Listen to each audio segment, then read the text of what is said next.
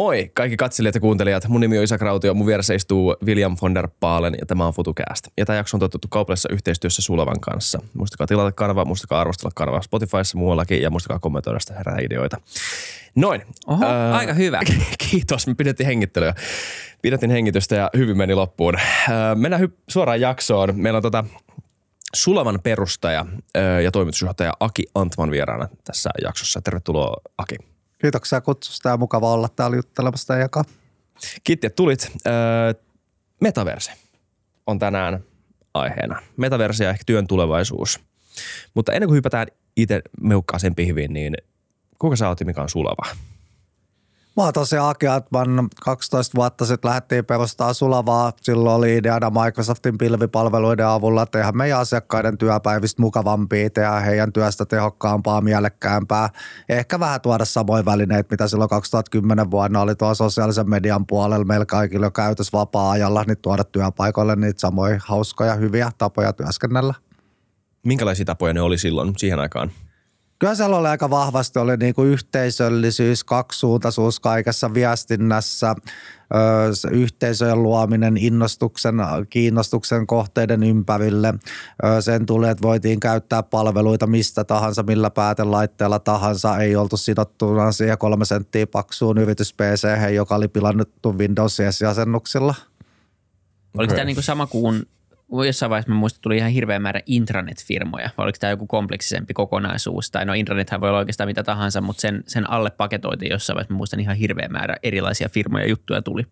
No mä olin 2001 vuonna perustamassa sinistä meteoriittia, vedin sitä yhdeksän vuotta ennen tuota sulavaa ja se oli nimenomaan internettiyhtiö ja sitten silloin 2010 vuonna totesin, että ehkä näiden aika alkaa olla vähän ohja, voisi tehdä jotain mielekkäämpääkin. Just niin, just niin. Eli tämä oli vastareaktio intranettiin. Mikä se reaktio on? Onko internet nimenomaan yksisuuntainen viestintä ja ei mitään niin sen suurempaa yhteisöllisyyttä tai ylipäätään viihtyvyyttä ehkä? Ehkä sen ajan internetit, mitä silloin ajateltiin, ne oli nimenomaan sitä, että me yritettiin vähän samaa tehdä kuin netissä aikoinaan portaaleilla, että kootaan kaikki mahdollinen yhden sateenvarjon alle ja kuvitellaan, että ihmiset haluaa käyttää sitä silleen ja haluaa saada sen tieton sitä kautta ja viettää aikansa siellä. Ja netistähän noin portaalit on yllättäen hävinnyt kokonaisuudessaan, niin tota, eihän niillä tietenkään sellaisella internetillä ollut enää mitään tulevaisuutta. Niin, just sille vähän niin kuin kaupunkisuunnittelussa, että on, tää, täällä on kaikki palvelut paikalla, niin kyllähän tänne niin kuin ihmiset haluaa muuttaa, mutta siellä on niin viihtyvyys ja ylipäätään se, että haluaa viettää niitä rakkaita elintuntejaan jossain tietyssä paikassa, niin sehän on niin kuin, siihen tulee moni muukin tekijä.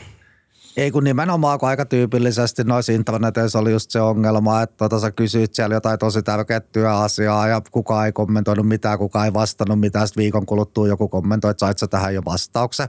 Sitten samaan mm. aikaan silloin 2010 vaan kysyit jossain Facebookissa, että tunteeko kukaan hyvää putkimiestä tai LinkedInissä hait ihmisiä työpaikkoihin, niin tuli niinku kymmeniä satoja kommentteja heti. Just niin. Joo, just, just niin. No, Netti on ollut niin. aika ankea paikka ennen, vaikka nykyään me kritisoidaan sitä hyvistä syistä myös, mutta niin kuin aika, aika karu paikka ollut ennen. Kyllä. Joo, kyllä se on kehittynyt aika paljon, paljon siitä, kun on sinne itse eka kerran kanssa eksynyt. Ja yksi luonnollinen kehitysaskel, tai, tai mikä nyt ainakin kovasti ollut tapetilla monta vuotta jo, on, on metaverse tai tämmöinen niin kuin Web3 ja, ja tämmöinen niin kuin internetin kehitys ja seuraava askel, niin, niin miten tämä liittyy siihen, mitä te teette?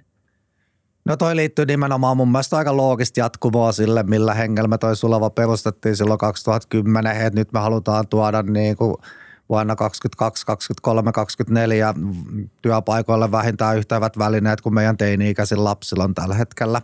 Että he taas käyttää paljon fiksummin noita palveluita kuin mitä työpaikoilla. Että vaikka iso muutos tapahtunut tuossa kymmenen vuoden aikojen työpaikoilla, niin me ollaan taas täysin ulkona siitä Web 3 maailmasta ja kaikesta niin kuin mitä se tuo mahdollisuuksia. Mitä ne sitten on? Tota, öö, mitä te näette tämän? No itse asiassa ihan kysymys. Oletteko te ollut tämän asian parissa jo ennen kuin The Zuck, Zuckerberg veti sen tunnin pituisen luentonsa? Se, niin se S-hiasta silloin se video.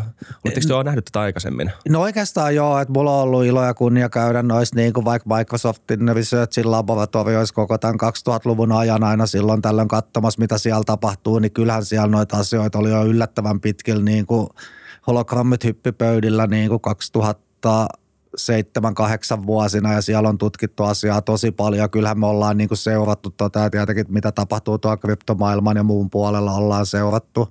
Mutta tota, ei kyllä ajallisesti me mennään aika samaan tähän Zuckerbergin kanssa niin kuin ja Metakuvion kanssa, että me tota, elokuussa 2021 alettiin keskittyä tosi vahvasti tuohon metaverse-tekemiseen ja sitten tota, viime vuoden loppupuolella alettiin kertoa julkisesti enemmän. Liittyykö se toisiinsa jotenkin? Koska se oli varmaan aika valtava juttu alan tyypeille se, että tämä tehtiin tämä meta? Omalla tavallaan kyllä. Että totta kai kyse on isosta ilmiöstä. Että totta kai silloin niin kuin muista aikoinaan, kun 90-luvun puolessa välissä alkoi myymään aiko internetpalveluita asiakkaille, niin se oli tosi vaikeaa, kun kukaan ei vielä puhunut internetistä ja kaikki käsitti internet ihan eri tavalla. Jollekin se oli sähköpostia, jollekin se oli jo web siinä vaiheessa, jollekin se oli joku Copher-palvelin ja joillekin useimmille se ei ollut yhtään mitään ja me ollaan aika samanlaisessa tilanteessa. Se, että niin toi meta tuo tosi vahvasti sitä kuluttajan näkökulmaa, tuo sitä loppukäyttäjän näkökulmaa, kaiken näköisiä tapahtumia, palveluita tuolla metaversen puolella, niin se auttaa yhtä aspektia tuosta metaversesta meneen eteenpäin ja vauhdittaa sitä kehitystä. Teknisessä mielessä saattaa hyvinkin olla, että vaikka meidänkin asiakkaat tulee jotain näkymiä palveluita, julkaisee vaikka metan puolelle tai olkoon ne sitten jonnekin kryptomaailmassa tutuimpiin sandboxeihin tai Decentralandeihin tai you name it. Mutta me katsotaan ehkä kuitenkin enemmän sieltä sisäisen työn toimintojen, liiketoimintamallien kehittämisen näkökulmasta, missä ehkä meta ei taas ole vahvimmillaan. Että aika harva meidän asiakkaista haluaa antaa metalleen niiden – ydintiedot sinne säilytykseen tai työskennellä metan alustalla. Se ei ehkä ole se loogisin kuitenkaan, silloin toinen kohderyhmä. Just niin. Ja miten sä arvioisit, sulla on kuitenkin pitkä perspektiivi internetin kehitykseen, niin miten sä arvioisit, että, tai niin kuin ensinnäkin, että mitä sun mielestä metaverse on? Se, siitäkin on varmaan niin kuin yhtä monta määritelmää kuin määrittäjää ja, ja missä me ollaan suhteessa ehkä siihen määritykseen tällä hetkellä? Toi on äärimmäisen hyvä ja vaikea kysymys ja todennäköisesti munkin vastaus muuttuu joka viikko ja joka kuukausi. Ää, mä näen sen, että se on nimenomaan siis uusi kerrostuma sille kaikelle sen päällä, mitä toi netti on kehittynyt tässä, niin kuin jos unohdetaan, sanotaan, että ehkä se, että niin kuin webin ajoista asti viimeisen niin kuin 30 vuoden aikana, 25 vuoden aikana, että miten niin kuin netti on siitä kehittynyt – ja se hyödyntää nimenomaan kaikkea sitä teknologiaa sieltä taustalla, niitä palveluita, palvelukerroksia, mutta mun mielestä se tuo sen niin kuin vihdoinkin koko yhteen sen niin kuin ihmisen laitteet, välineet, ympäristön, keinoälyn mahdollisuudet, kaiken sen, niin kuin, mitä on ollut tavallaan erillään palveluita niin kuin hajallaan ympäri nettiä, niin tässä me saadaan koottua niitä saman sateenvarjon alle ja hyödynnettyä ja kehitettyä kokonaisuutena. Ja, ja se, että missä niin, me ollaan, niin, niin ehkä sen voi ajatella, että me ollaan vähän siinä pisteessä, missä oltiin joskus 97 tai mitä liian netin osalta, että alettiin ymmärtää, että niin ostoskoreja voi lisätä kauppapaikkoihin ja siellä voi ehkä käydä jotain pienimuotoista kauppaa, mutta kukaan ei tajunnut sitä, että se tulee muuttaa kokonaisuudessaan seuraava 25 aikana ihmisten ostokäyttäytymisen. Hmm. Ehkä me ollaan siellä ostoskorjan tekovaiheessa tällä hetkellä vielä.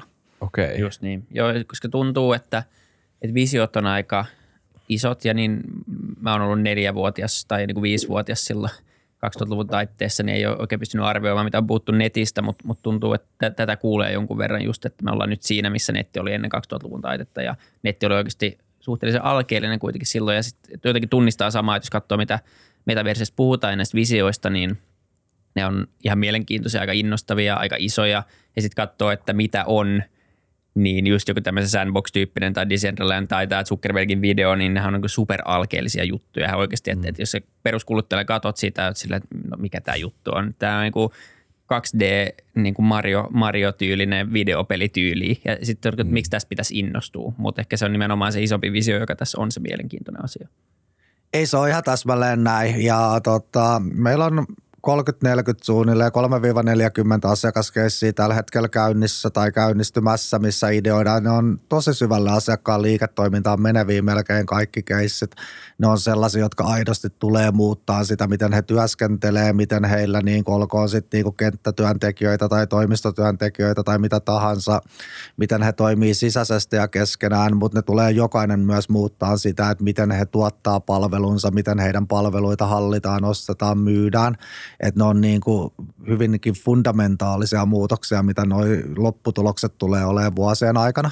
Tosi jännä, että sanoit myös kenttätyöntekijät. Siitä meidän pitää puhua jossain vaiheessa. Mutta mitä ne ostoskorinappulat nykyään on metaversen kontekstissa? No kyllähän ne on aika pitkällä just näin, niin kuin tuota, kollegasta sanoi, että tuota, näitä tuota, 2D-marjoita, mitä me ollaan niin kuin peleissä nähtiin 15 vuotta sitten, niin nyt me joudutaan palaa ajassa taaksepäin sen tyyliseen maailmaan. Mutta tuota, itse asiassa siellä on aika paljon, siellä on siis kaikki tuollaiset niin digital twinit, eli kaikkihan lähtee metaversessa siitä, että meillä on niin kuin yhdistelmä reaalimaailmaa, virtuaalimaailmaa, jossa voidaan tehdä asioita, ajaa simulaatioita, ihan mitä tahansa. Niin noita digital twinejähän meillä alkaa löytyä melkein kaiken kaikesta ja niiden valmiusasteet on erilaisia.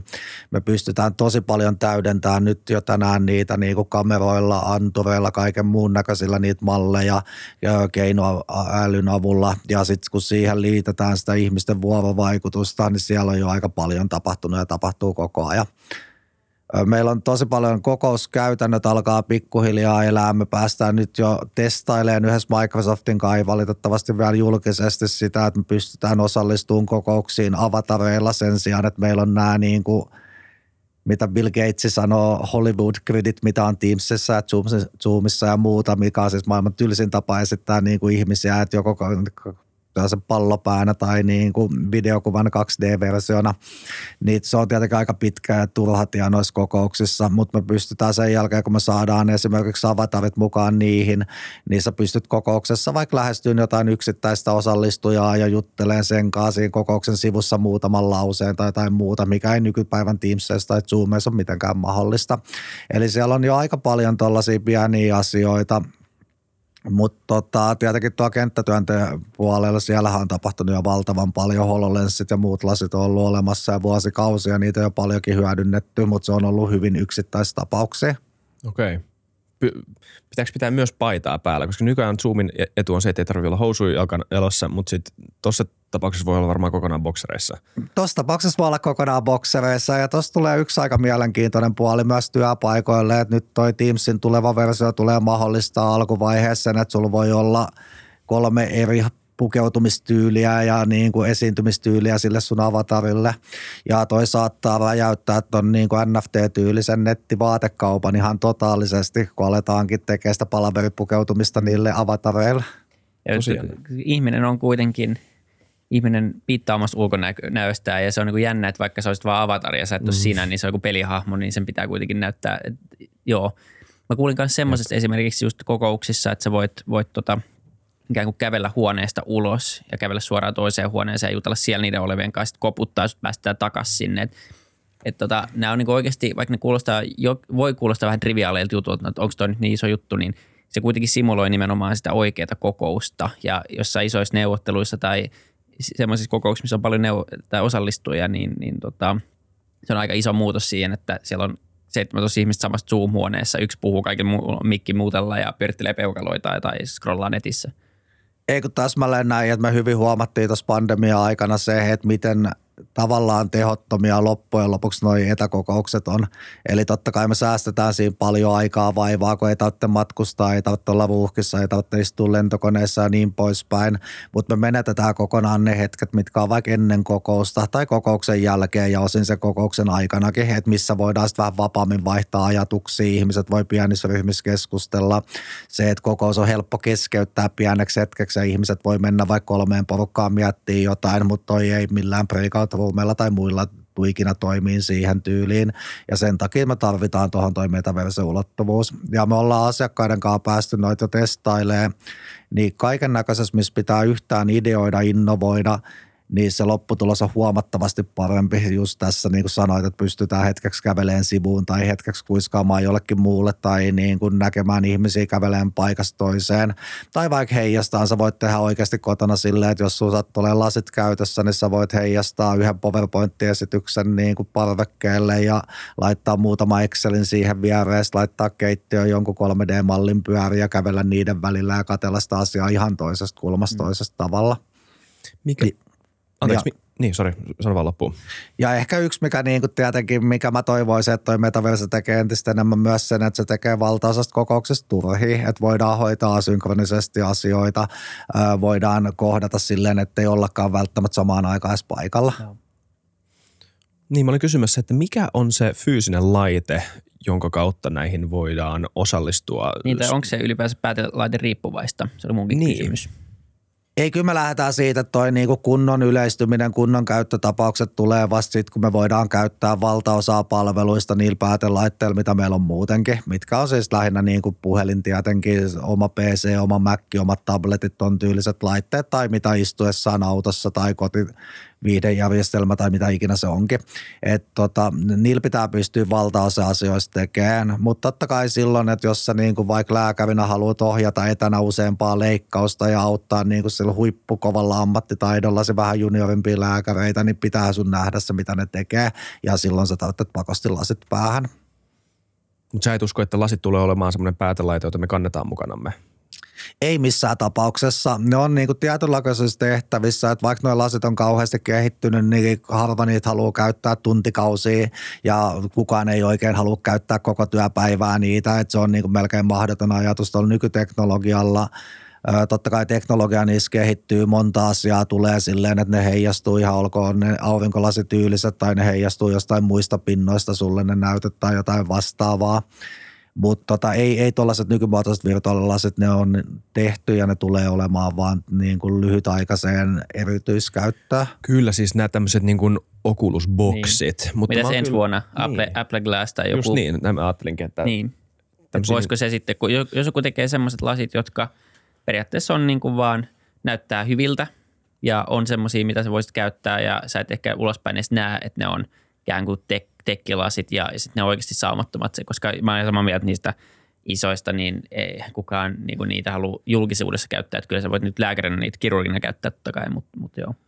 Siis tuohon suuntaan se kehitys ehdottomasti menee. Totta kai Googlella oli omat lasit ajat sitten oli aikaansa edellä. Ja Microsoftilla on ollut ties mitä omissa laboratorioissaan, Samsungilla, you name it, melkein kaikilla on ollut ja on aika paljonkin sellaista teknologiaa, mitä me ei olla vielä kuluttajamarkkinoilla nähtykään. Ja sitten on tietenkin sellaiset, jotka niin kuin siis hyvä esimerkki, vaikka niin kuin autojen, aika monessa autossa alkaa olla noin hudinäytöt, jotka pystyisi ihan hyvin heijastaa sulle jotain niin kuin työhön liittyvää asiaa silloin, kun auto ei vaikka liiku tai liikkuu hitaasti tai jotain muuta tai matkustajille tai sinne matkustamoon, että tuolla on paljon paljon vaihtoehtoja. Kyllä. Joo, koska tuntuu, että saumattomuus on, on ehkä se avain ja, ja se helppous, että, että se pitää olla yhtä helppoa kuin nettiin meneminen tai someen meneminen kännykällä, että se oikeasti leviää. Heti jos siinä on muutama steppi, niin, niin tuntuu, että ihminen on niin laiska, että ei kiinnosta. On, on ja sama pätee työpaikoilla, että eihän niinku sellaista teknologiaa, joka on vaikea käyttää, sitä ikinä pitäisi tuoda niinku työntekijöille, se työpaikka kiusaamista. Hyvin sanottu. Mitä, tota, mitä muita semmoisia niin kuin ominaisuuksia siinä virtuaalitodellisuudessa voisi olla tai tulee olemaan tai ehkä on jo? Ö, yksi esimerkki, mikä tulee mieleen, on tämmöinen niin automaattinen kääntäminen. Mutta mitä muita tämmöisiä vastaavanlaisia? Ehkä siitäkin voisi puhua vähän, että miten, miten se toimii ja, ja näin. No automaattikääntäminenhän toimii tällä hetkellä niin kuin aika monessa tuotteessa tosi hyvinkin silleen, että me saadaan nämä automaattiset captionit niin kuin puhutusta kielestä toiseen kieleen tekstitettyinä. Mutta me ollaan nyt jo päästy katsoa aika makeita demoja siitä, että miten niin kuin pystytään ihan livenä, että mun esitys, jos mun Suomesta saa mitään selvää, niin siitä voisi tulla vähintään yhtä epäselvää englantia. Mutta siis noi toimii itse asiassa yllättävän hyvinkin jo tänä päivänä, mutta noi ei ole vielä julkisesti jakelussa. Me ollaan päästy myös testailemaan teknologioita, millä me voidaan puhua kirjoitettua tekstiä ihmisen omalla kielellä, tai siis anteeksi omalla äänellä, millä tahansa kielellä, mikä antaa aika makeita mahdollisuuksia. Että sä voit esimerkiksi niin kuin puhua koko henkilökunnalle avatarina sun omalla äänellä, ö, omilla liikkeillä, mutta et olekaan fyysisesti edes silloin paikalla. Ja se kääntää automaattisesti sen kuulijan omalle kielelle se sun puheen. Ö, se on oikeastaan silleen, että tota, sekin on mahdollista. Sitä me ei olla kunnolla vielä päästy livenä testaamaan. Mä tiedän, että se on mahdollista, mutta lähinnä me käännetään useimmissa tapauksissa se niin kuin kirjoitettu teksti useammalle mm. kielelle ja se puhutaan sitten sen mukaan, niin silloin siinä ihminen pääsee vielä väliin. Jep. Mitä muita tuommoisia ominaisuuksia tulee olemaan tai on jo ehkä? No yksi on tietenkin ihan se, että niin kuin meillä menee valtavan paljon tällä hetkellä kaikissa kokouksissa aikaa siihen, että joku esittelee jonkun asian, sitten siitä ehkä vähän keskustellaan ja sitten aletaan vasta niin kuin tekemään päätöksiä ja tosissaan pohtii sitä, niin kaikki tollasethan voitaisiin hoitaa jo ennen sitä kokousta. Että esimerkiksi talousjohtaja voisi käydä hyvin sen talouskatsauksen niin kuin ennen kokousta läpi. Sen voisi katsoa niin kuin just metaverse ympäristössä lähes kun se on livenä, niin katsoa sen omalla ajallaan mahdollisesti mahdollisesti tehdä jotain muistiinpanoja kommentteja siihen sitä itse kokousta varten. Eli ei ole mitään syytä, että kaikki joutuu tuhlaamaan just samalla hetkellä aikansa siihen, että kuuntelee sellaisen, jonka olisi voinut valmistautua ennen sitä kokousta.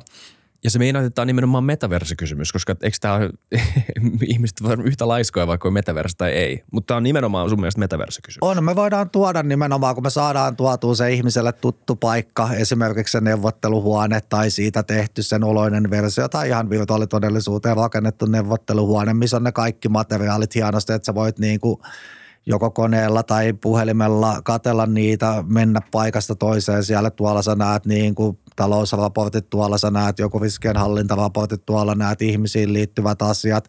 Ö, tässä sä voit kuunnella sen toimitusjohtajan kertovan etukäteen hallitukselle, että niin kuin sen toimitusjohtajan katsauksen. Ö, ne koostaa ne asiat, mitkä tällä hetkellä on niissä tyylisissä intraneteissä jossain niin kuin kansiorakenteessa, mitä jengi ei yksinkertaisesti jaksa käydä katsomassa, liian vaikea edes lokata sinne sisään tai ei löydy sitä hetkeä, että saa sen kaiken datan käytyä läpi. Ja sitten jos haluaisit kysyä jotain tai tehdä jonkun huomion, niin se on oma vaivansa ja millä sä sitten sen teet siellä. Vaan tuolla sä voit helposti kirjoittaa vaan kynällä johonkin tai niin kuin puhelimella täkätä jonkun tärkeän kohan tai jotain muuta. Et se on vaan se käytön helppous ja ehkä se, että me tuodaan se kaikki samaan paikkaan kymmenistä ja sadoista eri tietolähteistä, missä se tieto tällä hetkellä on hajallaan. Just niin. Miten fotorealistiseksi nämä tulee muuttumaan? Mikä sun arvio on? Nythän me ollaan juteltu, tota, kuultiin siinä Cornerstone Landista, jota Zoan tekee. Se alkaa näyttää jo oikeasti aika, aika aidolta monelta osin. Se ei tietenkään ehkä ihan samanlainen palaverikäytäntöihin tai tarkoituksiin tehty, mutta se on kuitenkin metaverse itsessään. Ja, ja onko tämä tärkeä asia? Näetkö, että tämä työkontekstissa ylipäänsä relevanttia? Toi on itse asiassa tosi hyvä kysymys ja toi on ihan olennainen asia. Ja jos me mietitään just Microsoftin Teamsin tulevia laajennuksia, niin ne tullaan tekemään nimenomaan niin kuin tota, Unrealin Enginen päälle tai jonkun vastaavalla teknologioilla, eli me tullaan kilpailemaan niin kuin samoista osaajista vaikka pelialan kanssa, mm. niin tota, kyllä toi on ihan olennaista, että niistä saadaan tehtyä riittävän fiksun näköisiä, sellaisia, että niitä on hyvä kiva käyttää, ettei ne ole niitä 2D-marjoukkoja ja akkoja, mitä siellä menee. Toinen on tietenkin se, että silloin kun me simuloidaan todellisuutta tai tehdään malleja, olkoon ne jostain kauppakeskuksesta tai autosta tai jostain teollisuuslaitoksen osasta tai mistä tahansa, niin niiden pitää olla niin kuin riittävän todellisia, että niistä on mitään hyötyä. Joo, koska tuntuu, että, että jos me halutaan saada ihmiset käyttämään asioita, niin kuin samaan aikaan jos pelit kehittyy ja muu teknologia ja muut nettisivut tai palvelut kehittyy tosi, tosi, tosi hyviksi ja realistiseksi ja sitten se, se tietenkin työpaikka jää siihen 2D, niin meillä on sama ongelma kuin nytkin. Että se on yhtä tylsä ja huono kuin nykytyökalut verrattuna vaikka sitten johonkin kuluttajapalveluun. Täsmälleen. Et siis näin se on, eikä siinä oikein ole mitään vaihtoehtoa, että jos mietitään sitä, mitä niin kuin toi Web 1.0 oli, niin kyllä se oli aika ankean näköistä niin kuin sinällään visuaalisesti. Se hoisi just se just asiansa, mutta eihän se niin kuin lähtenyt sellaiseen räjähdysmaiseen kasvuun vielä silloin. Just niin. Näetkö sitten, että tässä on riski, että tota, jo nyt kuitenkin niin, niin nähdään jonkin sortin kuilua – eri-ikäisten ihmisten välillä teknologian käytössä. Tiedetään, että vanhemmat ihmiset ei samalla tavalla ehkä käytä vaikka jotain nettipankkipalveluita tai ne ei halua vielä asioida konttoreissa yhtenä esimerkkinä vaan. Niin näet sä, että tässä on riski, kun me tehdään asioista entistä vaikeampia, että, että joku sukupolvi tai no ehkä nyt sitten tässä tapauksessa vanhempi sukupolvi niin, niin jää enemmän vielä niin kuin näiden yhteisöjen ja, ja niin kuin työnteon ulkopuolelle. Oikeastaan päinvastoin, että meillä on tosi yksi tosi mielenkiintoinen hanke yhdessä VTT ja monen muun tahon kanssa käynnistymässä, missä tutkitaan nimenomaan tota niin kuin ihmisiin vaikutusta niin kuin inhimillisestä työntekijän näkökulmasta. Ja yksi teema siellä on kesken, että meillä on valtava määrä niin kuin jopa tipa mua vanhempia ihmisiä työelämässä, jotka on just jäämässä tai jäänyt pois työelämästä. Ja niin kuin vanhassa maailmassa heillä oli kauhean perinteisesti tällaisia mentorien rooleja, hallitusrooleja ja kaikkea muuta, missä sitä osaamista saatiin hyödynnettyä Nyt näyttää, että noiden pandemioiden erinäköisten kriisistä toiseen kulkemisen sodan kaiken muun takia sellaisille rooleille ei ehkä olekaan samassa muodossaan käyttöön ja noita fyysisiä tapaamisia, missä noin yleensä on kaikki tapahtunut, ei ole niin paljon. Niin me itse asiassa nähdään tässä valtava mahdollisuus saada toi vanhenevan porukan osaaminen niin kuin työpaikkojen ja nuorempien työntekijöiden käyttöön nimenomaan noita uutta teknologiaa, uusia välineitä hyödyntää. Hmm. Jollain tavalla työpaikkojen etu, keskitettyjen siis niin kuin toimistotalojen, toimistotilojen etu on, on tietysti se, että sillä pystytään organisoimaan kokouksia ja näitä juttuja, mutta siis iso osa on myös sitä semmoista ennalta arvaamatonta spilloveria, mikä tapahtuu siitä, että sulla on niin kuin jengi kasassa samassa paikassa ja tapahtuu paljon satunnaisia kohtaamisia. Niin pystyykö tätä satunnaisuutta, tätä sosiaalista satunnaisuutta replikoimaan metaversassa sun mielestä?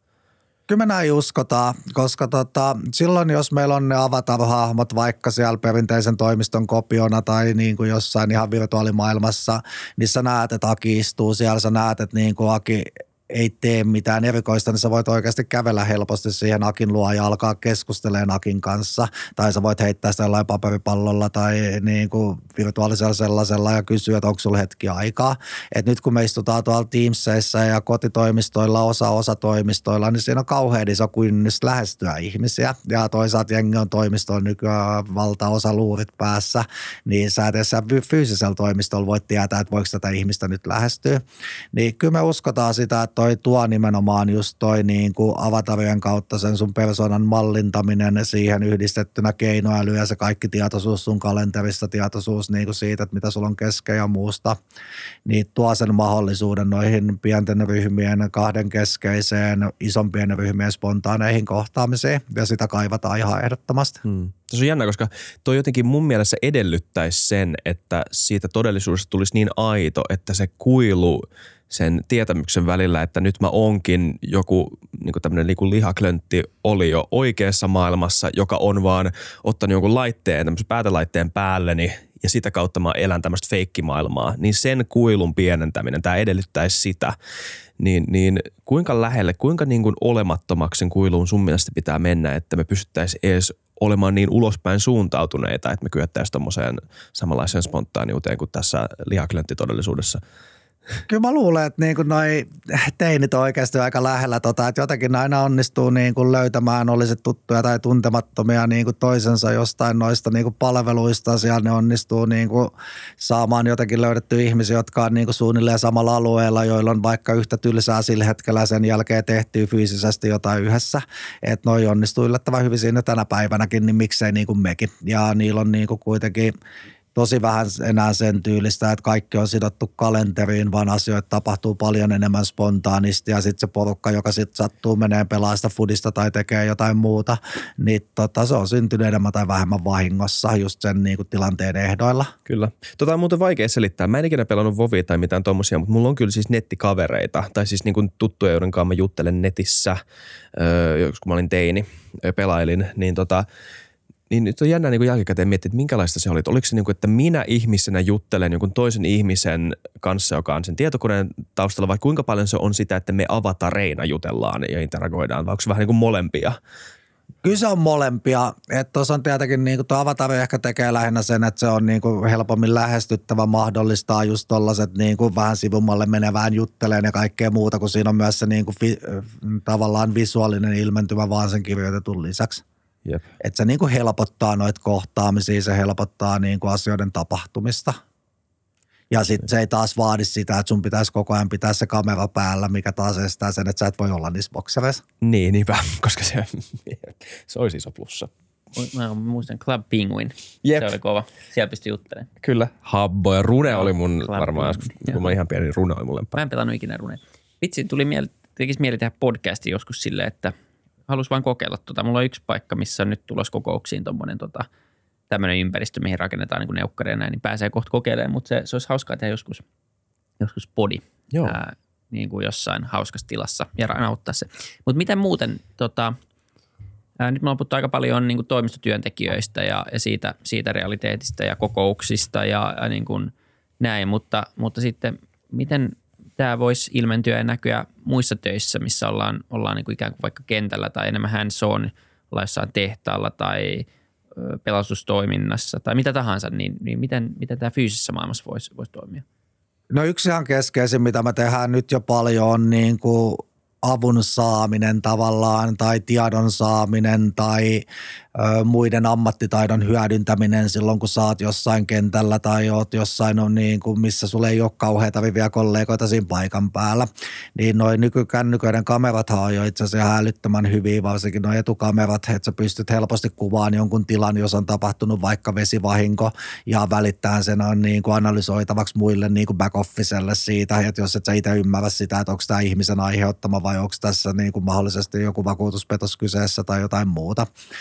Toinen puoli on tietenkin noiden ennakoiminen, eli että pystytään niin kuin sensoreilla, kameroilla, kouluttamalla ihmisiä ennakoimaan, että sitä vahinkoa ei edes tapahtuisikaan. Eli ton tyylistä tehdään tietenkin paljon. Se, että niin kuin sä pystyt, että yhdellä meidän asiakkaan me tehtiin jo vuosi sitten sellainen, että heidän niin kuin korjaamo toimintaa autoille, niin oli niin kuin tilanne, että jokainen huoltopiste oli niin kuin tavallaan oma yhtiönsä, vaikka oli osa isoa kokonaisuutta. Eli siellä oli se porukkaa, jotka teki keskenään töitä ja vaihto keskenään tietoa. Sitten kun me annettiin niille välineet kommunikoida keskenään, niin tota, aika nopeasti kävi ilmi, että tota, he halusivat niitä käyttää. He, kun joku keksi jonkun makeen tavan huoltaa se uusi mersu tai vaihtaa siihen etulamppu nopeasti, mihin ei enää nykyvälineet sellaiset mahtunut tai vastaavaa, niin ne halusivat jakaa ja kertoa muillekin, miten erinomaisen jutun ne on keksinyt. Niin lopputulos oli se, että tota, puoli vuotta tuon muutoksen jälkeen, kun nuo välineet ja kommunikointimahdollisuudet tuli, niin jos ne aikaisemmin pystyi huoltaa viisi autoa päivässä per huoltopiste keskimäärin, niin se nousi vähän yli kuuteen. Että siinä on niin kuin valtava tehokkuusvaikutus ihan vaan sillä, että ihmiset pääsivät kommunikoimaan keskenään. Nyt kun me tuodaan vielä se, että ne pystyy laittaa siitä vaikka live-kuvaa tai johonkin tilaan niin kuin kuvaa muiden tarkasteltavaksi, missä ihmiset muut pystyy menemään pyörittelemään sitä kuvaa, katteleen ja kertoo kommentin, että sinulla olisi pitänyt tehdä näin tai oletko huomannut tuon asian, niin sillä on ihan vielä valtavan iso merkitys tuohon. Noita on tosi paljon, noita voi oikeasti keksiä. Niin kuin yleensä me sanotaan asiakkaille – et perinteisesti vaan mielikuvitus on ollut rajana siihen, mitä voi tehdä, mutta nyt tuntuu, että se mielikuvitus on se rajoittava tekijä. Tässä vaiheessa ihan sulavasta kysymys. Mitä te niinku itse asiassa teette? Mikä on teidän rooli näissä asiakkuuksissa ja näiden niinku asioiden suunnittelussa? Niin ja koodatteko se itse vai oletteko se niinku konsultteja vai molempia – No ehkä molempia. Me ollaan teknologiayritys kuitenkin päivän päätteeksi. Meillä on valtavasti teknistä osaamista, koodausosaamistakin. Me ehkä enemmän kuitenkin tehdään ne ensimmäiset pokit, ne kaikista vaativimmat toteutukset ja sen jälkeen niin kuin ehkä niin kuin asiakkaiden muut kumppanit tekee enemmän sitä massatoteutusta. Mutta me toisaalta katsotaan sitä asiakkaan ympäristöä kokonaisuutena, kun näitä ei voi ajatella eikä saa ajatella mitään irrallisina kokonaisuuksina. Siellä on tietenkin kaikki privacy, tietoturva, governance, compliance-tyyliset asiat. Siellä on niin kuin ihan kustannustehokkuus, siellä on oikeasti sen, mitä on jo hankittu, fiksu hyödyntäminen ja se, että hankitaan vaan fiksuja asioita. Niin kyllä me ehkä sitten kuitenkin konsultoidaan sitä kokonaisuutta asiakkaalle, visioidaan, että mitä sillä kokonaisuudella voi tehdä tänään, mitä yli huomenna, mitä puolen vuoden kuluttua, mitä kolmen vuoden kuluttua. Nois ei ole tarvittu hypätä sen kenttätyöjutun yli, vaan tolleen kysytään ne. vaan siitä lisää, jos halutaan. Tai siis puhutaan siitä lisää vaan. Jos sulla tulee, onko mitään muita esimerkkejä siitä, että, että mitä tota, mitä, mitkä ammatit saattaisi mullistua ö, tota, tämän teknologian myötä? No ehkä vaikeampi kysymys olisi kysyä, että mitkä ei mullistu, mutta niin, tota, totta kai siis niin kuin kaikki tollaset, jotka liittyy jollain tavalla – terveydenhuoltoon, jollain tavalla niin kuin vanhuspalveluihin, varhaiskasvatukseen, koulutukseen, niissä nämä tulee niin kuin hyvin nopeasti käyttöön ja on jo paljon käytössä. Ö, ihan selvää, että niin kuin kaikki tuollainen niin kuin tota valmistavassa teollisuudessa, missä on niin kuin paljon, jo nyt käytetään robotteja 3D-mallinnusta, siellä on niin kuin itsestään selvää, että tuo muutos tulee olemaan aika nopea. Asiakaspalvelutyö monilta osin, just tota, kaiken näköinen asiointipalvelut. Siellä tapahtuu tietenkin valtavan paljon, mutta me nähdään, että yksi nopeampia muutoksia tulee olemaan noille toimistotyöntekijöille sitten kuitenkin ja kenttätyöntekijöille siinä mielessä, että saadaan oikeasti vaan niin kuin nopeasti fiksummat välineet, fiksummat palvelut tehdä sitä työtä ja saadaan erityisesti automatisoitua niitä rutiineja. Just niin. Mikä niin kuin, minkälaisesta aikajanasta me puhutaan tai aikahorisontista? Eli, eli nyt tuntuu, että tämä on, niin kuin ollaan todettu, että siitä puhutaan ja aika paljon tulee käytäntöön, mutta meillä on tietty matka vielä niin kuin tiettyihin parannuksiin ja, ja kehityksiin, mutta milloin tämä alkaa näkymään vielä laajemmin vai käykö tässä samalla tavalla kuin esimerkiksi tekoälyn käy, käy usein tai uuden teknologian kanssa. Sitten kun se tulee, niin me ikään kuin vähän unohdetaan, että se on osa meidän arkea. Et, et tekoälyä hän on tullut niin kuin maailmaan viimeisen 20 vuoden aikana ihan hurja määrä, mutta me vieläkin sanotaan, että milloin se tekoäly tulee siis sepä se, että vaikka se on jo ehdottomasti tullut ja toi on hyvä pointti, tai mun mielestä hyvä esimerkki oli, kun nuo Alepan robotit tuli tonne katukuvaan, Joo. niin tota, viisi vuotta sitten niistä kaikki olisi puhunut niin kuin kuukausitolkulla. Nyt ne meni muutamalla jutulla ohi ja muutamalla kuvalla postauksella mm. jonnekin sosiaaliseen mediaan. Ja sitten kaikki piti itsestään selvänä, että nyt ne menee tuolla ja nyt niitä ei enää käännä päätään, kun sellaisen näkee. Että tota, ne tuli hyvinkin nopeasti. Tota, kun mä alettiin asiakkaille, kun mä alettiin sisäisesti puhumaan tästä silloin vähän yli vuosi sitten – niin aika moni sanoi mulle, että tota, no, tämä on jotain, mikä tapahtuu kolmen tai viiden vuoden kuluttua, sama kuin alettiin tuossa viime vuoden loppupuolella puhua asiakkaille. Sitten alkoi keväällä menee ehkä vähän siihen, että asiakkaat olivat, että no, tämä on ehkä niin kuin vuoden tai kolmen kuluttua. Ja nyt melkein jokaisen asiakkaan kysymys on, että mitä me voidaan alkaa nyt ekana kokeilemaan. Että kyllä noi tulee ja noi tulee itse asiassa Microsoft tulee julkistaa tuossa muutaman viikon kuluttua aika makeita tuotejulkistuksia siitä, että miten noi tulee niin kuin kaikille Teams-käyttäjille noi teknologiat asiat, eli käytännössä melkein jokaiselle toimistotyötä tekevälle. Öö, ensi vuonna tähän aikaan niin meillä on tosi paljon jo palveluita käytössä. Ja kyllä me tehdään ihan siis niin kuin, ei enää pokkeja, vaan tehdään jo tuotantoratkaisuja meidän asiakkaille. Mikä tämä on käynnistynyt, koska metaverse käsitteenä ei ole uusi ja tämä on kuitenkin vain osa kehitystä, niin, niin onko tämä koronan takia ja tämän valtavan niin digitalisaation harppauksen myötä ja, ja etätyön takia, vai mi, miksi tämä on nyt yhtäkkiä pupsattanut pinnalle? Onko se kryptojen takia? Mik, miksi? Koska tämä on, niin tuntuu, että tämä olisi tapahtunut anyway, mutta ehkä ei ihan näin nopeasti kyllä se on koronan takia, että tota Microsoft on nopeuttanut vuodella kahdella noita suunnitelmia. Se on ihan selkeä. Ne on niin kuin tosi paljon joutunut panostamaan tuohon vielä enemmän se, että me saadaan sen niin kuin kau- tai että he saa kaupallistettua sen tuotekehityksensä tulokset nopeammin. Että kyllä toi pandemia korona oli se, joka ehdottomasti tuota kehitystä vauhditti kaikista eniten, koska asiakkaat ihan yhtäkkiä kaikki yritykset, organisaatiot hyppäsivät siihen tilanteeseen, että enää ei voikaan luottaa niihin tulevaisuuden skenaarioihin, ei voi luottaa siihen, että ne mallit, mitä ollaan ajateltu, että ne toteutuu. Ihan siis sen takia, kun ei tiedetä, että niin kuin pystytäänkö tulevaisuudessa matkustamaan samalla tavalla kuin ennen. Nythän se on jo ihan selvää, niin kuin, että ei me palata enää koskaan siihen maailmaan, mikä oli ennen tuota pandemia-aikaa. Ja nyt kun meillä on tietenkin kriisi toisensa perään ja kuka tietää, mitä tulee yli huomenna, niin on pakko pystyä simuloimaan noita eri vaihtoehtoja, niin on pakko pystyä varautumaan paljon paremmin. Ja sitten kun ne joku niistä skenaarioista toteutuu tai joku ihan muu skenaario toteutuu, niin siihen pitää pystyä reagoimaan paljon nopeammin. Hmm tässä on jännää se, että nämä tulee kuitenkin olemaan olemassa kriisistä huolimatta. Että nämä tulee aika lailla muovaamaan meidän maailmaa ja elämää. Ja toi on hyvä pointti toi, puhuitte äsken siitä, että miten me suhtaudutaan, tai meidän suhtautumistapa näihin asioihin muuttuu tosi nopeasti. Ja siksi on ehkä senkin takia vaikea ennakoida, että miten me tullaan suhtautumaan näihin tulevaisuudessa.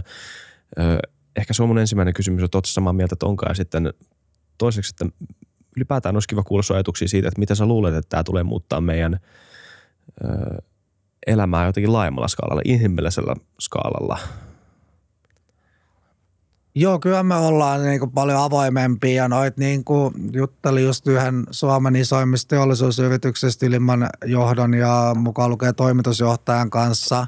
Ja tota, ei mun paljon tarvinnut kertoa kuin muutama esimerkkiä, mitä mahdollisuuksia, mitä ollaan muiden asiakkaiden kanssa tehty.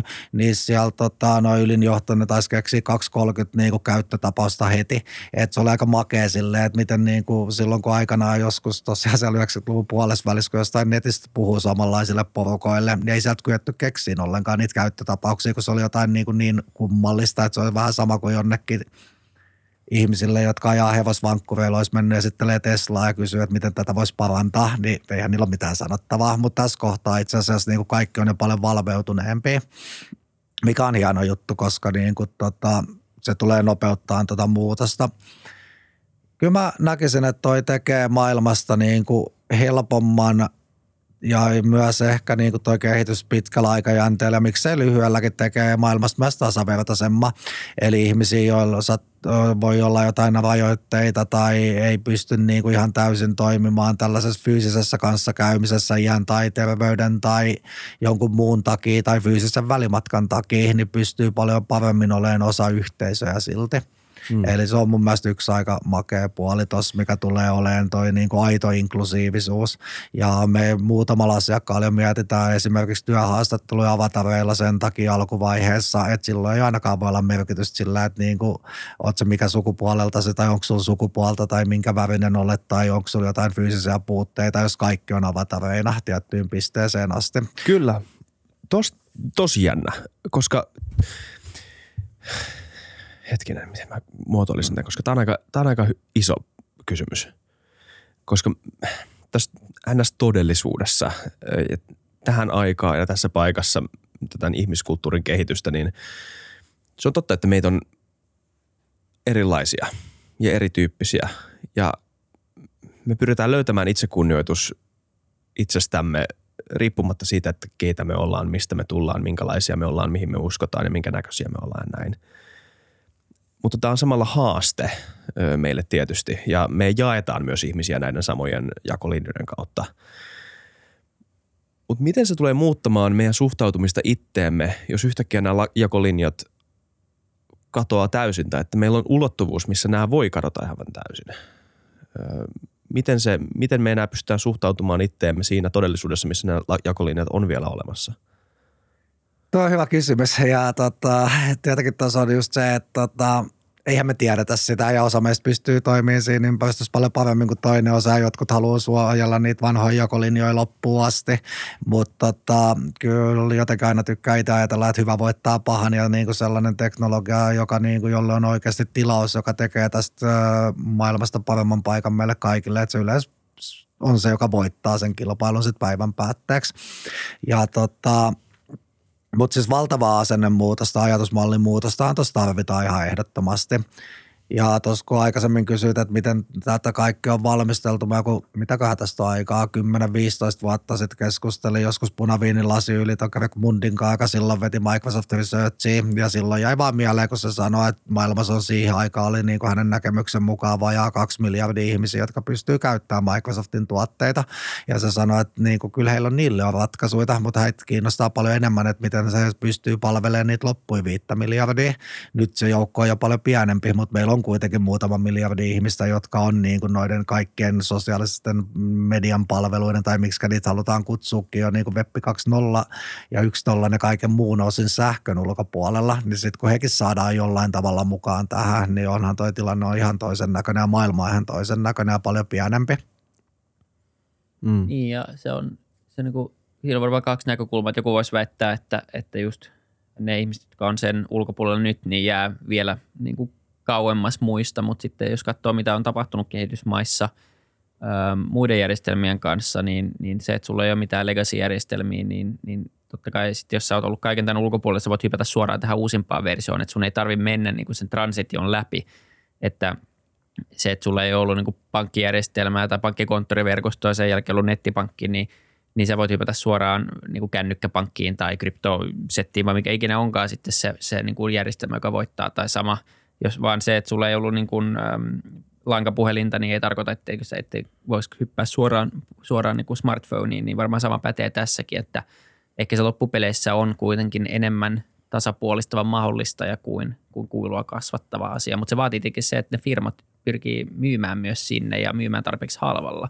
Se vaan tuot niin kuin 600 euron VR-markkinoille, niin sehän ei tasota mitään. Että ei täsmälleen näin se on. Ja mä luulen, että yksi asia, mikä tuossa osin myös tulee auttaa tietenkin – on toi pandemian jälkeinen maailma, kun ymmärretään, että monta asiaa pystyy tekemään, paljon asioita, mitä me osattu kuvitellakaan, pystyy tekemään etänä ilman sitä fyysistä läsnäoloa. Toinen on tietenkin just se, että niin kun saadaan noin kielimuurit pois osin noilla automaattikäännöksillä, visuaalisuuden lisäämisellä, kaikella muulla. Mutta sitten on kolmas ajan keskeinen toi meidän osaajapula, että meillä on niin kuitenkin on nyt valtava määrä aloja, joille ei vaan löydy tarpeeksi osaajia. Niin tota, tietenkin siihen se, että mitä tahansa pystytään hankkimaan hankkimaan palveluna jostain muualta, niin kyllä ne tullaan hankkimaan. Ja silloin taas on iso intressi viedä sinne muualle riittävä teknologia, että siellä pystytään tuottamaan ne palvelut. Pa- paljon on ollut, mä tiedän, että tämä jakso ja ylipäätään teidän duuni ei liity yhtä paljon sosiaaliseen mediaan, vaan enemmän just nimenomaan työn tulevaisuuteen, mutta ehkä jollain tavalla tämä kysymys voi nähdä, tai siitä voi nähdä heijastuksen myös työn tulevaisuudessa tai niin kuin nykypäivän työssä, nimenomaan nämä Zoomit ja nämä teknologiat. Niistä keskustellaan, siis totta kai ne on hy- hyvin hyödyllisiä työkaluja monessa monessa yhteydessä, mutta niistä myös puhutaan semmoisilla niin kuin, öö, jonkunnäköisen vähän niin kuin dystoppisilla pohjavireillä, että tämä etänyttää meitä toisistamme, tämä on, tämä on täysin epäinhimillistä ja näin. Luuletko sä, että tämä skeptisyys tulee siitä, että nämä on vielä välivaiheessa, että nämä on niin tönkköjä teknologioita, että tämä metaversen niin kuin tavallaan tämä aitous, ne aitoutta lisäävät lisäkerrostumat tuo meitä lähemmäs toisiamme päinvastoin, kun että me, se etännyttäisi meitä vielä entisestään. Kyllä mä näin tykkäisin uskoa ja ehdottomasti uskonkin näin. Ja kyllä se käytännössä noin onkin edelleen, just sanoo, kun on noin 13-15-vuotiaat lapset kotona ja kun katsoo niitä, että miten ne toimii niin kuin tuolla sähköisessä maailmassa ja miten aktiivisesti ne toimii taas ystävien kanssa fyysisessä maailmassa, niin mun mielestä se on ainakin kauhean uskoa tuova esimerkki jo itsessä.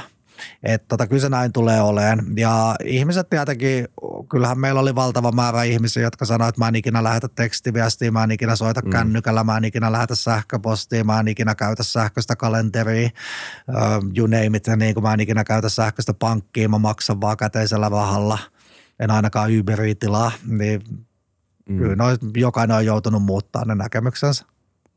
Kyllä. Jos yritetään miettiä vähän riskipuoleja, tai onko tässä niin kuin, mitä huonoa tästä voi syntyä, ähm, koska, koska me ollaan nähty, että teknologia on, on kaikissa tapauksissa aina vain väline ja sitten ihmisen käyttää sen mihin se käytetään, niin sehän määrittää loppupeleissä, mitä siinä käy. Ja siitä myös some, some on esimerkki, että siellä on paljon hyvää ja, ja paljon huonoa samaan aikaan ja, ja näin, niin näet sä, näet sä, että tässä on kuitenkin myös jotain riskejä, ja, jotka on nyt jo tunnistettu, joita voisi yrittää välttää fiksulla tekemisellä? No yksi on tietenkin kaikki väärinkäytösten mahdollisuudet, kun me nythän nähdään jo kaiken näköisiä deepfakeja ja mitä muutakin niin kuin siinä, että pystytään niin kuin helposti simuloimaan, muuttamaan ihmisiä, tekemään videoita, jossa niin kuin Aki puhuu ihan mitä sattuu, vaikka Aki on ikinä koko osallistunutkaan. Öö, kaikkea tämän tyylistä. Toinen on tietenkin se, että kun me kerätään koko ajan entistä enemmän dataa, toi kuitenkin vaatii sen, että me saadaan toi niin kuin virtuaalimaailmat, todellisuus, reaalitodellisuus yhdistettyy toisiinsa. Se vaatii, että meillä on entistä enemmän dataa, jota keinoäly käsittelee, analysoi ja muuta. Niin se, että sen pitää sen yksilön oikeuksien säilyä, sen datan pitää olla turvassa, niitä ei voida käyttää väärällä tavalla. Se on tietenkin ihan keskeinen. Totta kai sitten on myös tietoturva, ettei niitä pysty jotkut niin kuin laittomasti tai hakkerointityylisessä mielessä käyttää väärin. Toi on yksi ihan keskeinen asia. Toinen on tietenkin se, että me muistetaan, että tätä tehdään kuitenkin ihmisiä varten ja että se ihminen pitää olla keskiössä siinä. Että onhan tuossa taas väärin tehtynä se mahdollisuus, että ihmiset saadaan syrjäytymään ihan kokonaan. Että kyllähän tuo etätyön aika näytti sen, että se on aika kovaa meininkiä olla vuosi siellä kotitoimistolla, istuu keittiön pöydän tai minkä tahansa ääressä niissä palavereissa ja palaverit tulee vaan lisää, kalenterit täyttyy entistä täydempään. Kyllä siinä ihmisten jaksaminen on ollut tosi kovilla. Ja sitten samaan aikaan taas kenttätyöntekijät on joutunut tekemään tekemään vaikka sairaaloissa paljon vaikeimmissa olosuhteissa, vaarallisemmissa olosuhteissa sitä vanhaa työtään ja samaan aikaan vaikka niin kuin puoliso on ollut kotona, niin hän kokee sen niin kuin todella ö, epäoikeudenmukaiseksi, mitä se on tietenkin ollut. Että niin kuin löydetään se balanssi, se on ihan keskiössä ja just sellainen ihmiskeskeinen balanssi siinä. Ja se, että noita asioita oikeasti käytetään niin kuin uuden kehittämiseen eikä vaan vanhan optimoimiseen. Se on tietenkin aika olennaista, koska muutenhan me niin kuin helposti vaan automatisoidaan rutiinityön tehtäviä, mutta unohdetaan, että mitä niille ihmisille pitäisi tehdä, jotka ennen teki niitä rutiinihommia, että kyllähän niille pitää löytyä jotain muuta tilalle. Niin kyllä. kyllä, että jos on vaan parempia kokouksia, mutta kuitenkin yhtä paljon kokouksia kuin aikaisemmin, mm. niin mä en usko, että kukaan niin kuin niin, kuin niin innoissaan, että totta kai vähän parempi kokous on hyvä, mutta, mutta nimenomaan se, mitä sä kuvasit, että se innovaatio on ehkä siinä, että ei tarvitse olla samaan aikaan siellä tai voi, voi ottaa 90 prosenttia kokouksista ehkä pitämättä tai joku luku, niin, niin se on ehkä se, mikä innostaa. Innostaa. On toi on itse asiassa aika hyvä pointti. Mä otan yhdeksi meidän teemaksi ensi vuodelle on, että kaikille vähemmän kokouksia, kaikille kenttätyöntekijöille vähemmän kä- turhia käyntejä toimistoilla tai asiakkaan luona tai tehtaalla tai jossain muualla. Että kun noit saadaan vähennettyä, niin se on itse asiassa todella hyvä pointti ja mä otan se ihan keskeiseksi teemaksi meille ensi vuodelle, että kaikilta vähennetään kokouksia ja turhia käyntejä sellaisissa paikoissa, missä ei tarvitse käydä. Tosi hyvä. Mitäs toi, tota, se ei ole mitenkään helppo tehtävä. Sä sanoit äsken, että nämä pitää, näitä pitää kehittää ihmiskeskeisesti, mutta mut vai mitä, että se ei ole mitenkään helposti määriteltävä standardi ja ei myöskään mikään itsestäänselvyys. Kaikkea teknologiaa, myös laajasti käytettyä teknologiaa ei ole välttämättä kehitetty ihmisläheisesti. Ei ole ja tota, me tullaan taas siihen, että meillähän tuossa on niinku isoin este työpaikoilla niinku ton nopeeseen hyödyntämiseen on se kulttuurimuutos ja tämähän kaikki vaatii ison kulttuurimuutoksen ja se vie aina aikaa. Ja mä muistan silloin, kun alettiin noita pilvipalveluita ja sitä niin kuin edellistä kulttuurimuutosta tekemään asiakkailla silloin kymmenen vuotta sitten, niin jokainen meidän asiakas sanoi saman asian, että Aki, että me ollaan tosi kiinnostuneita, mutta me ollaan sitten se teidän kaikista vanhoillisin asiakas ja me ollaan kaikista hitain muuttua. No, niin aika moni muu on sanonut tätä, niin, mutta kun me ollaan oikeasti se, ja jokainen sanoo tämän saman. Ja nyt me aletaan kuulee tuosta metaversesta vihdoinkin tota, että asiakkaat sanoo, että joo, kyllä me halutaan tälle matkalle lähteä, mutta tämä tulee olemaan meillä tosi hidas ja silloin me tiedetään, tiedetään, että toi tulee tapahtua, että se muutos on jo alkanut. Mutta se on se, kulttuurin muuttaminen on aina hidasta ja se on aina hankalaa ja siinä on aina riskejä. Hmm, kyllä. Öö, muutama minuutti meillä on vielä jäljellä. Me puhuttiin ennen jaksoa tota, Black Mirrorista vähän. Ja se on jotenkin mun mielestä kuvastavaa, että ainoa, ainakin mun mielestä ainoa jotenkin lämminhenkinen ja positiivinen Black Mirror-jakso, semmoinen jakso, mistä jää – mikä jättää suhun toivoa, eikä vie kaikkea pois, on, on metaverse-jakso. Se San Junipero-jakso, tai mitä se nyt lausutaankaan. Kannattaa katsoa, oliko se nyt tokasta ja tuottarissa. Mutta siinä on mielestäni mielenkiintoinen teema, joka kantaa sen koko jakson läpi, ja se on ihmiselämän rajallisuus ja kuolevaisuus yhdistettynä metaversen tai tämmöisen virtuaalitodellisuuden äärimmäisyyden ja äärettömyyden kanssa ja sen niin kuin rajattoman potentiaalin kanssa. Kun nämä kaksi maailmaa kohtaa, niin mitä, mitä kaikkea hyvää ja huonoa siitä sun mielestä voi syntyä? Kyllä se tietenkin, niin kuin, tota, yksi meidän asiakas sanoi aikanaan hyvin, että noi Teams-kokoukset on ihan kivoja, mutta ne ei ikinä herätä tunteita eikä niistä jää varsinkaan muistoja. Ja tässä me saadaan tuotua toivottavasti se puoli, että niin kuin kaikki mitä tuo metaversessa tapahtuu on enemmän kokemuksia, elämyksiä, innostavia kaikkea muuta. Ja saadaan siis itse vaikka pelannut noita tota, NRin jääkiekkopelejä ihan täysin ekasta versiosta asti ja mielestäni on ollut aina aika hyväkin niissä. Ja silti mä taas oikeat jääkiekko Voidaan pelataan. Mä oon tosi huono. no niin, Meidän pitää ottaa se jossain kahtaa ehdottomasti, mutta mä oon tosi huono oikeassa jääkiekossa ja mä en ole ikinä nauttinut siitä kauhean paljon, vaikka saanut pelata itseä paljon parempien kanssa. Mutta sitten taas tuosta virtuaalijääkiekosta mä aina nauttinut ihan valtavasti. Eli se antaa mulle mahdollisuuden nauttia jääkiekosta, mihin mun fyysiset taidot ei taas riitä. Mun mielestä se on paljon samaa. Ja siinä jaksossa jaksossakin oli mun mielestä paljon samaa siinä, että niin kuin, öö, sellaiset asiat, mitkä sulle syystä tai toisesta ehkä ole tosi elämässä mahdollisia tai ne on liian kalliita tai liian hankalia, jos puhutaan työelämästä, niin ne saattaa olla hyvin mahdollisia tuolla metaversen puolella. Kyllä. Luuletko, että ihminen pystyy jotenkin niin kuin itse, itse itsensä rajoittaminen ja omiin tämmöisiin niin kuin mieltymyksiinsä täysillä –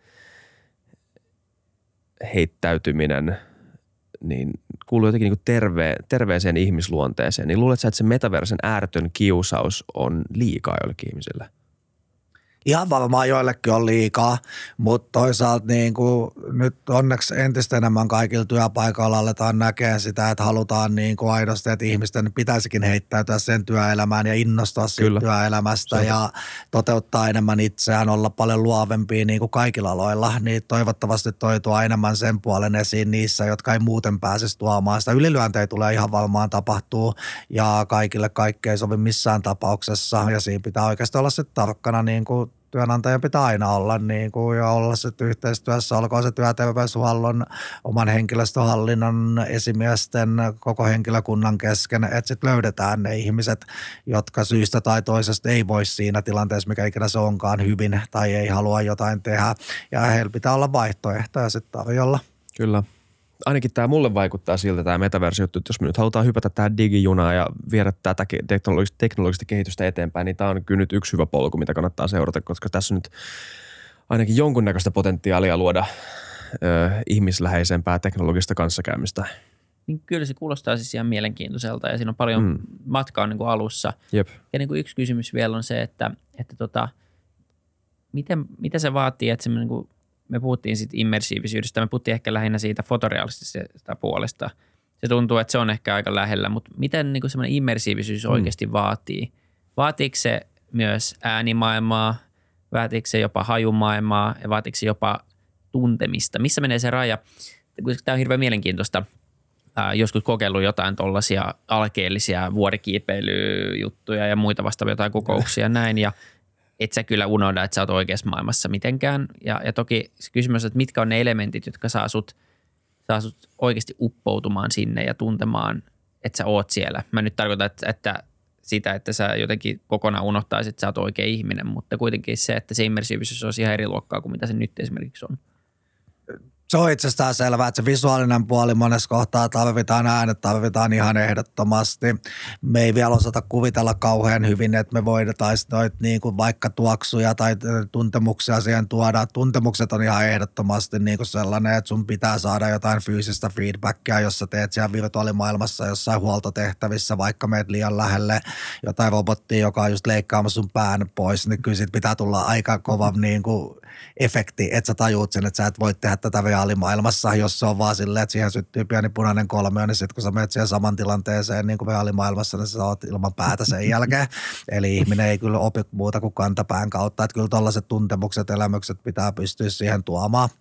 Ja tota, niissäkin tietenkin teknologia kehittyy aika vauhdilla, että jos katsoo noit, mä oon siis 74 syntynyt ja pelannut koko pienen ikäinen, jos katsoo millä autopeleillä mä oon aloittanut sen autopelien pelaamisen ja mitä mä pystyn tänään pelaamaan, niin kyllä se on aika huikea. Ja totta kai se tulee tossakin niin kuin hyvin nopeasti. Toi teknologia tuo sinne ne puolet, mitä me ei nyt osata ajatellakaan. Ja niin kuin hyvin sanoit, että vaikka sen hajuaistin tai niin kuin erinäköiset niin kuin sellaiset alitajunteiset aistit, mitä niin kuin tunnetilojen luomista ja kaikkea muuta, niin kyllä ne siihen tulee mukaan ja tarvitaan mukaan. Kyllä. Joo, PS5 Gran Turismo näytti kyllä aika, aika hyvältä, mm. ainakin jo. Se alkaa oikeasti näyttää aika, aika aidolta se homma. On se näyttänyt aika monta vuotta jo, mutta se tuntuu, Eikö se se Unreal Engine? Se, joka tekee sen. Joo, Jana sen tekee. Se on itse asiassa tosiaan niin kuin edelleen just on Microsoftin Teamsin messin, joka tulee nyt hetken kuluttua julkaistaan julkaiseen käyttöön, niin se pohjautuu kanssa Unreal Engineen. Ja... Se on hyvä nimi. Jep, se on ihan huomioon, mitä se tekee. Käy, käy YouTubessa katsomaan. Se, se oli se esitysvideo. Mä en tiedä, onko siinä tullut muita, mutta mä katsoin ainakin silloin, kun se tuli ulos, kun se julkistettiin, niin ne näytti sitä valo- ja heijastusta ja varjoja ja kaikkea. Se ihan, ihan käsittämätöntä. No.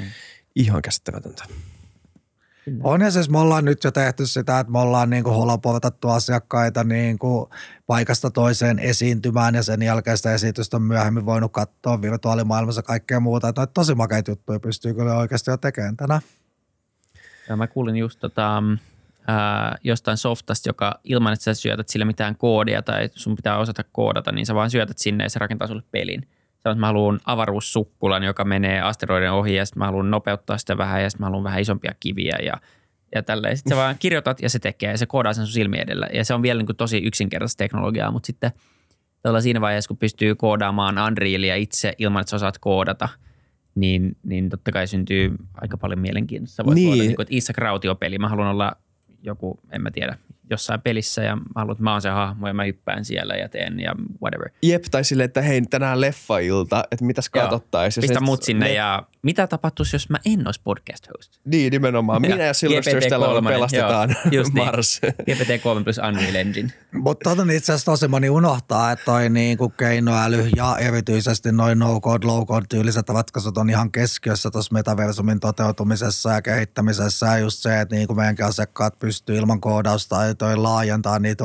ympäristöjä, palveluita, malleja ja kaikkea muuta. Et meillä on se käsittämätön tilanne, että jos me mietitään, että maailmassa taitaa olla 15 miljoonaa ihmistä, jotka koodaa päätoimisesti työkseen, niin se on aivan käsittämättömän vähän, jos mm-hmm. mietitään, että paljon niin kuin koodia hyödyntämiä palveluita meidän ympärillä on ja laitteita ja you name it. Niin tota, ei ole mitään muuta vaihtoehtoa kuin, että se kehityksen on pakko mennä tuohon suuntaan. Ja näin se tulee meneekin. Ja ne ihan uskomattomia, että omat koodaustaidot on jostain niin kuin 20 vuoden takaa, mutta käsittämättömän paljon pystyy nykyään itse taas tekemään noilla no-code, low-code tyylisillä ratkaisuilla niin kuin sellaisia asioita, mistä ei voinut kuunnelmoida silloin, kun vielä mukaan osasi koodata. Joo, just näin. Joo, se tuntuu, että se on nimenomaan se ratkaisu sen kaiken luovuuden ää, ikään kuin vapauttamiseen, mitä maailmassa on – varmasti tälläkin mm. hetkellä, mutta sitä ei vaan kukaan oikein saa Just ulos. Kyllä. Aki Antman, ihan pirun hyvä jakso. Kiitos paljon äh, Sulevan perustaja ja toimitusjohtaja. Kiva jutella. Oliko sulla kivaa? Mulla oli ihan mahtava kivaa, joka oli ilo jutella ja teillä oli tosi hyviä ajatuksia, kysymyksiä ja mä taas opin paljon tästä, niin kiitoksia. Kiitos. Kiitos itsellesi. Ja kiitos katsojille ja kuuntelijoille. Peukut ylös YouTubessa ja viisi tähteä Spotifyssa ja Applessa. Kiitos, niin podcast leviää. Nähdään seuraavassa. Moro! Moi moi.